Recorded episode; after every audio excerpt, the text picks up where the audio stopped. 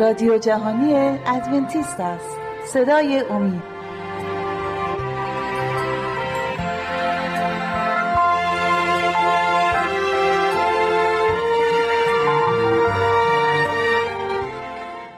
سلام بر همگی شما. بینندگان عزیز من رافی هستم و خوشحالم که فرصت دیگری است برای اینکه از کلام خدا با هم بررسی کنیم و بتونیم که آن ایمانی که داریم تقویت کنیم.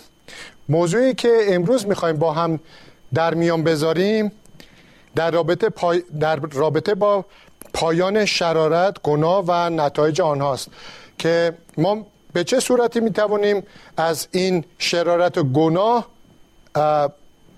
دست برداریم آزاد بشیم؟ هر شخصی برای خودش این فکر رو باید داشته باشه که من باید از گناهی که درونم وجود داره آزاد بشم. چون که این گناه اسیرم کرده و موجب در آخر موجب مرگم میشه. پس به خدا پناه بیارم ازش کمک بخوام که من از گناه آزاد بشم و موجب مرگم نشه بلکه بر برعکسش. یعنی خدا گفته که من زندگی جاودانی به به شما تقدیم می‌کنم. اگه دنبال روی من باشید و خواستای منو انجام بدین. بعد از چند آیه از کلام خدا بخونیم و ببینیم که خدا چگونه ما رو هدایت می‌کنه در این راستا. از کتاب مکاشفه شروع می‌کنم. مکاشفه باب 6 آیات 14 تا 17 تکرار می‌کنه مکاشفه باب 6 آیات 14 تا 17 می‌گوید آسمان مانند تومار در هم آسمان مانند تومار در هم پیچیده ناپدید شد و همه کوها و جزیره ها از جای خود منتقل شدند. و پادشاهان و فرمان روایان زمین سرلشکران و توانگران زورمندان و همه انسان ها چه برده و چه آزاد خود را در غارها و در میان صخره های کوها پناه ساختند و به کوها و گفتند به روی ما بیفتید و ما را از چهره تختنشین و از خشم و غضب بره پنهان کنید زیرا روز عظیم خشم آنها رسیده است. چه کسی می‌تواند آن روز را تحمل کند؟ حالا اینجا دوباره باید یه مروری کنیم از جلسه قبلی که گفتیم بازگشت ثانوی مسیح که میاد این جهان را به انتها برسونه و موقعی که کارا و زندگی این جهان رو به انتها میرسونه یعنی گناه هم باید به انتها برسه. البته نه بلافاصله در همون زمان بلکه در داوری که پشت سر آن خواهد آمد به انتها میرسونه. ولی در همون موقع است که گناهکاران زنده از میان برداشته میشن. یعنی از بین میرن میمیرن. موقعی که جلال عیسی مسیح رو در آسمان ببینن. و به این صورت آنها نمی‌توانند ایستادگی کنند از اون قدرت و توانایی و شکویی که مسیح با فرشتگانش میاد. میگن که کوها و صخرا به بر سرمون فرود بیاد که ما چهره عیسی مسیح رو نبینیم. در عهد عتیق هم از اشعیا باب 51 و آیه 6 می‌خونم. شیا اشعیا باب 51 و آیه 6 به این صورت می‌گوید به آسمان ها و به زمین نگاه کنید. آسمان ها مثل دود محو خواهند شد و زمین مثل لباس کونه از بین می رود تمام مردم روی زمین مثل پشه ها خواهند مرد. اما نجاتی که من میآورم ابدی و پیروزی من نهایی خواهد بود. خب این وضع زمین رو گزارش می‌کنه. اشعای نبی میگه که موقعی که مسیح میاد چه اتفاقاتی روی جو و کره زمین پیش میاد. در جلسه قبلی هم اشاره شد که چه تغییرات عظیمی پیش میاد. و اینجا هم به همین صورت میگه که آسمان ها محو خواهند شد و زمین مثل لباس کونه از, از بین میره. انسان ها گناهکارم که از بین میرن. زمین مثل یک جای بائر قرار می‌گیره. سرزمینی بائر همه چیز از هم جدا شده. و جابجا شده و انسان ها هم که مردن ایمانداران هم به آسمان ربوده شدن. پس منظره زمین در اون موقع بسیار منظره جالبی نخواهد بود. دوم پتروس باب سه آیه ده در عهد جدید. دوم پتروس باب سه و آیه ده رو برای شما خواهم خواند. می‌گوید روز خداوند مانند یک دوز خواهد آمد. در آن روز آسمان ها با صدای باد شدید ناپدید خواهند شد. عناصر سوخته شده از بین خواهند رفت و زمین با هر چه در آن است زوب خواهد گشت. یعنی یک تغییر بسیار عظیمی پیش میاد هم بر روی زمین و هم بر روی ساکنین زمین. چون که جلال خداوند با قدرتش بسیار عظیمه. و به این صورت تغییراتی روی زمین و ساکنین زمین پیش میاد و این زمین به یه شکل عجیبی در میاد و کسی روی آن زنده باقی نخواهد ماند. ایمانداران هم که به آسمون صعود کردن و بعدا توضیح میدیم که پس از آن دیگه به چه صورت پیش خواهد رفت. برگردیم به عهد عتیق ارمیای نبی. از زبان ارمیای نبی بشنویم. باب چهار و آیات 23 تا 26 ارمیا 4 23 تا 26 را برای شما می‌خونم. به زمین نگاه کردم بایر و ویران بود. به آسمان نگریستم در آن نوری نبود. به کوها نگاه کردم آنها در لرزش بودند و تپه ها از یک طرف به طرف دیگر در نوسان بودند. هیچ انسانی در آنجا نبود. حتی پرندگان هم از آنجا گریخته بودند. زمین حاصلخیز به بیابان و شهرهای آن به خاطر غضب خداوند به ویرانه تبدیل شدند. پس این صحنه را که شما ببینید این صحنه صحنه این که همه چیز نابود شده و از بین رفته متلاشی شده. به بیابان با بیابان خالی تبدیل شده و آسمانی وجود نداره نوری نیست و کوها و تپه دارن لرزش می‌خورن و از جاشون نوسان پیدا می‌کنن. یعنی یک حالت بسیار عجیبی در زمان بازگشت دوم مسیح بر روی این زمین پیش میاد. حالا اینی که ما از کلام نبی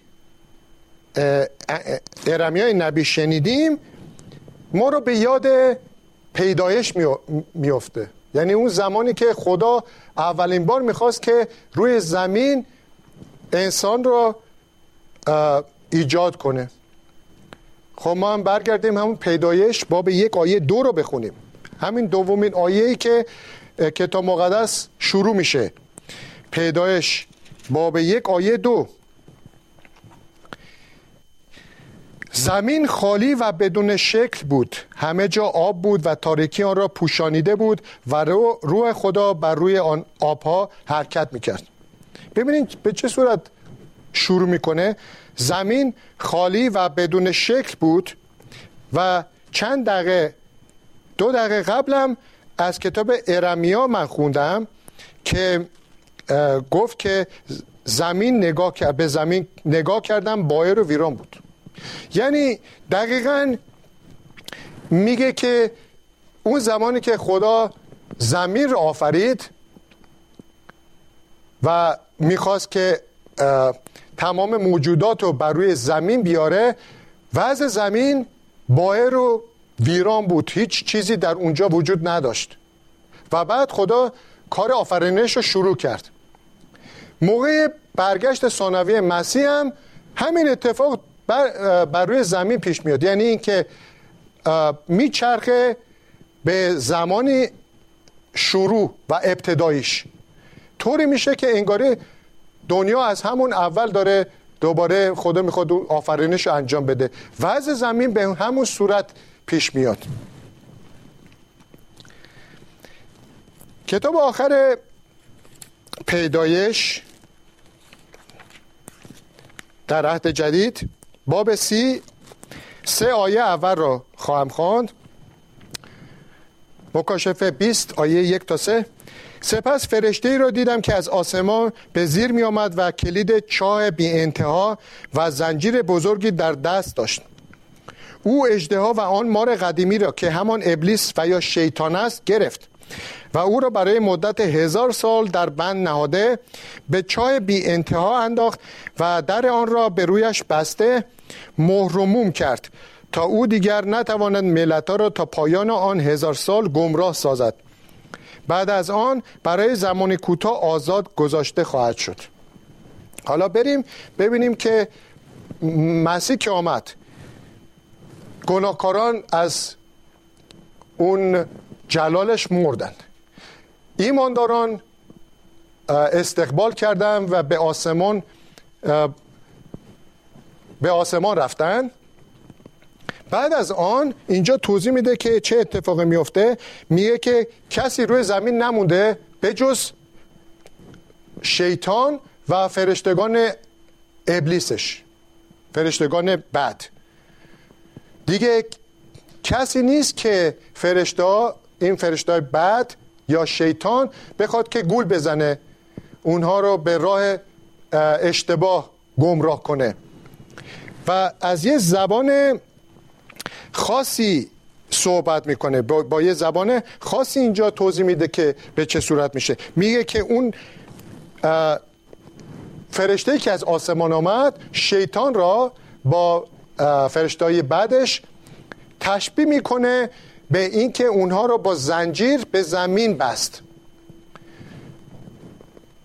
معنیش اینه که دیگه شیطان و فرشتای دیگه کسی ندارن که کارشون رو ادامه بدن. کار الان شیطان و فرشتای پلید گمراه کردن و گول زدن مردم این دنیاست. مرتب این ور اونور میرن 24 ساعته که این کار انجام بدن. دیگه کار دیگه ای ندارن. پس موقعی که ایمانداران به آسمان رفتن و گناهکاران هم از پرتو جلال خدا مردن و به زمین افتادن کسی زنده نیست. میگه حتی پرنده و حیوانات هیچی زنده نیست. پس شیطان و فرشتای پلید دیگه کارشون تموم میشه. یعنی کی رو می‌خوان فریب بدن؟ بنابراین شبیه می‌کنه به اسارتشون. اسیر شدن از اون کاری که قبلا انجام می‌دادن. و حالا این میگه که تا هزار سال ادامه پیدا می‌کنه. تا اینکه موقع که این هزار سال به همین صورت زنجیروار مونده یعنی به جایی زنجیر شده و نمی‌تونه کارش ادامه بده اون زمانه که بعد از هزار سال دوباره آزاد میشه. بعد توضیح میدم که به چه صورت آزاد میشه. به این منظوره که یعنی دوباره یه قیامت دوم گناهکاران انجام میشه برای انهدام و نابودی آخر. و اون زمانه که موقعی که بعد از هزار سال موقعی که گناهکاران دوباره زنده میشن شیطان و همکاراش دوباره دست به کار میشن. میگن که بیکار بودیم برای هزار سال بیکار مونده بودیم. کسی نبود که اونها رو فریب بدیم. خب حالا دوباره شروع به فریب کاری و گول، گول، گولشون بزنیم و دوباره حمله کنیم به خدا.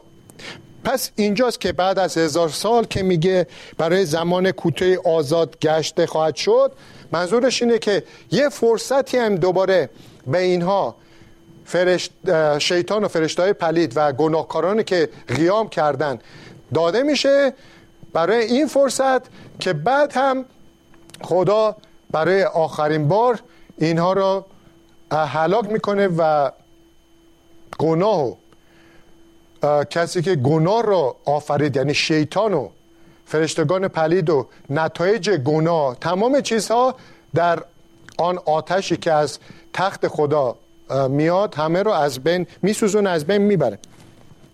پس ما آیات رو ادامه بدیم. چندین آیه.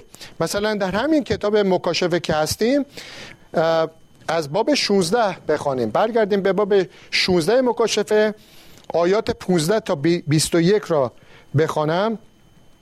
توجه کنید من مثل یک دوز می آیم خوشا به حال کسی که آماده باشد و لباس خود را نگه دارد تا مجبور, مجبور نشود اوریان و شرمنده در جلوی چشم همه راه برود. پس شیاطین پادشان را در جایی که به ابرانی هارمجدون خوانده می شود جمع کردند. آنگاه فرشته هفتم جام خود را بر هوا ریخت و از معبد و از تخت صدای بلندی شنیده شد که می گفت همه چیز تمام شد. و رد و برق و صداهای مهیب شنیده شد و زمین لرزه شدیدی رخ داد که مانند آن در تاریخ بشر هرگز دیده نشده بود. شهر بزرگ سپاره شد. شهرهای جهان ویران شدند و خدا کارهای بابل بزرگ را نادیده نگرفت بلکه او را مجبور کرد جامی را که از شراب آتشین خشم و غضب او پر بود بنوشد. جزیره ها همه ناپدید و کوها محو شدند. دانه های تگرگ بزرگ بسیار بزرگ. به وزن 45 کیلوگرم از آسمان بر سر آدمیان بارید و مردم به خاطر این تگرگ خدا را کف می گفتند زیرا این بلای بسیار وحشتناکی بود. خب این زمان برگشت ثانوی مسیر رو دوباره میگه. زمانی که مسیح بار دوم میاد و جزیره ها ناپدید میشن و کوها میلرزن جابجا میشن و بعد میگه که آخر سرم تگرگ میاد و تمام این بلایا رو در زمانی که مسیح میاد زمین رو به اون صورتی که خوندیم ویران می‌کنه. مثل زمین بایر میشه مثل روز اولی که می‌خواست خدا بیافرینه. خب در ادامه این موضوع از کتاب لوقا باب 22 آیات 28 تا 30 باب 22 لوقا آیات 28 تا 30 را برای شما می‌خوام بخونم. و این آیات می‌گوید شما کسانی هستید که در آزمایش های سخت من با من بوده اید. همانطور که پدر حق سلطنت را به من, به من سپرد من هم به شما می سپارم.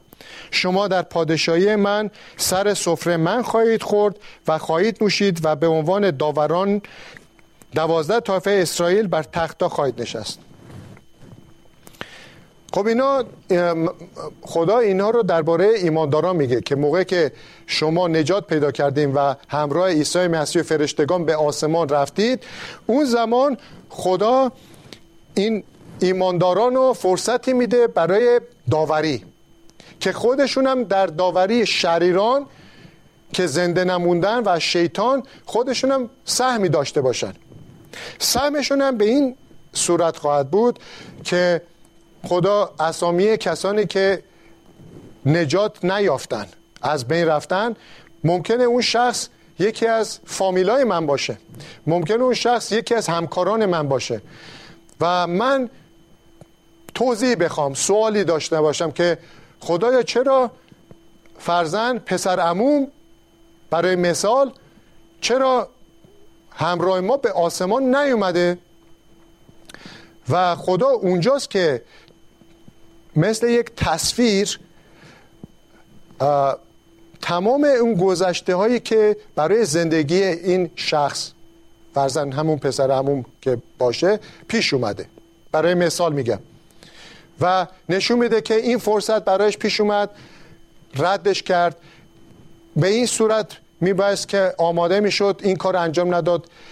این خطا رو انجام داد که به راحتی می‌تونست ردش کنه. تمام این فرصت هایی که در زندگیش اومده و مرتبا بر ضد خدا عمل کرده و رد کرده رو نشون میده. پس خدا بعد از من می‌پرسه میگه که اینها رو که دیدی من آیا اجازه دارم که اینو پیش منی که مقدس هستم و شمایی که تمام زندگیتون رو در راه راستی و پیروی از من گذاشتین؟ بیاد همراه ما باشه عادل شمرده میشه. آیا من عدالت کرده می‌کردم اگه اونو می آوردم با این وضعیتی که دیدی؟ پس هر کدوممون نگاه می‌کنیم به اون اشخاصی که در میان ما نیستن و خدا عادلانه آنها را جدا کرده چون که اونا خودشون هم آمادگی زندگی در آسمان را نخواهند داشت. و اون به این معناست که ایمانداران در داوری خودشون هم شریک خواهند بود. می‌دونن که خدای عادلیه که به عدالت داوری کرده و ما در اون داوری هم شریک بودیم و از خدا خوشنود خواهیم بود که خدا به چه دقت و خوبی داوری کرده در انتهای این زمان. آیه هم بخونیم از دوم پتروس. آیاتی در این رابطه زیاد ما هم از دوم پتروس بخونیم. باب دو آیه چهار رو می‌خونم. دوم پتروس دو و آیه چهار. شما می‌دانید که خدا فرشتگانی را که گناه کردند بدون تنبیه رها نکرد بلکه آنان را به گدالای تاریخ دوزخ فرستاد تا در آنجا برای داوری نگه، نگهداری شوند.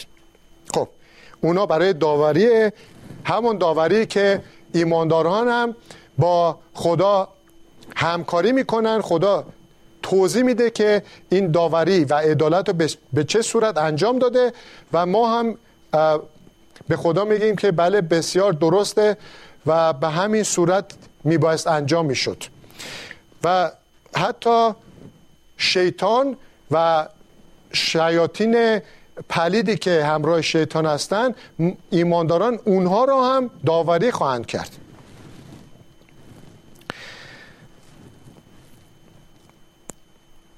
در این فرصت از کتاب مکاشفه باب 20 در آخر مکاشفه است. آیه 11 تا 13 را هم بخونیم. آنگاه تخت, تخت سفید بزرگی رو دیدم که شخصی بر آن نشسته بود. آسمان و زمین از حضور او گریخت و دیگر اثری از آنها نبود. و مردگان را دیدم که همه از بزرگ و کوچک در مقابل تخت ایستاده بودند و کتابا باز می‌شد. در این وقت کتاب دیگری که همان دفتر حیات است گشوده شد.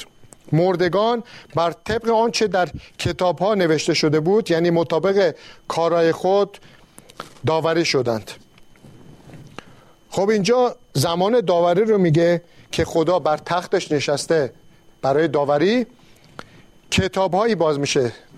اسم دو کتاب رو میاره. کتابی در این میان باز میشه و بعدا میگه که کتاب دیگری هم باز میشه که اسمش دفتر حیات. حالا این کتاب دفتر حیات اسامی ایمانداران رو نوشته. کسانی هستند که عیسی مسیح رو به عنوان نجات دنده خودشون در زمان زندگیشون قبول کردن و تعمید گرفتن. بعد از ایمان غسل تعمید گرفتن اسمشون تو دفتر حیات ثبت شده. کتاب اولی که میگه اون کتابم باز شد کتاب کتابیه که کارهای تمام انسانهایی که از بین رفتن یعنی نجات پیدا نکردن در اون نوشته شده. اسامی اونا و کارهای پلیدشون.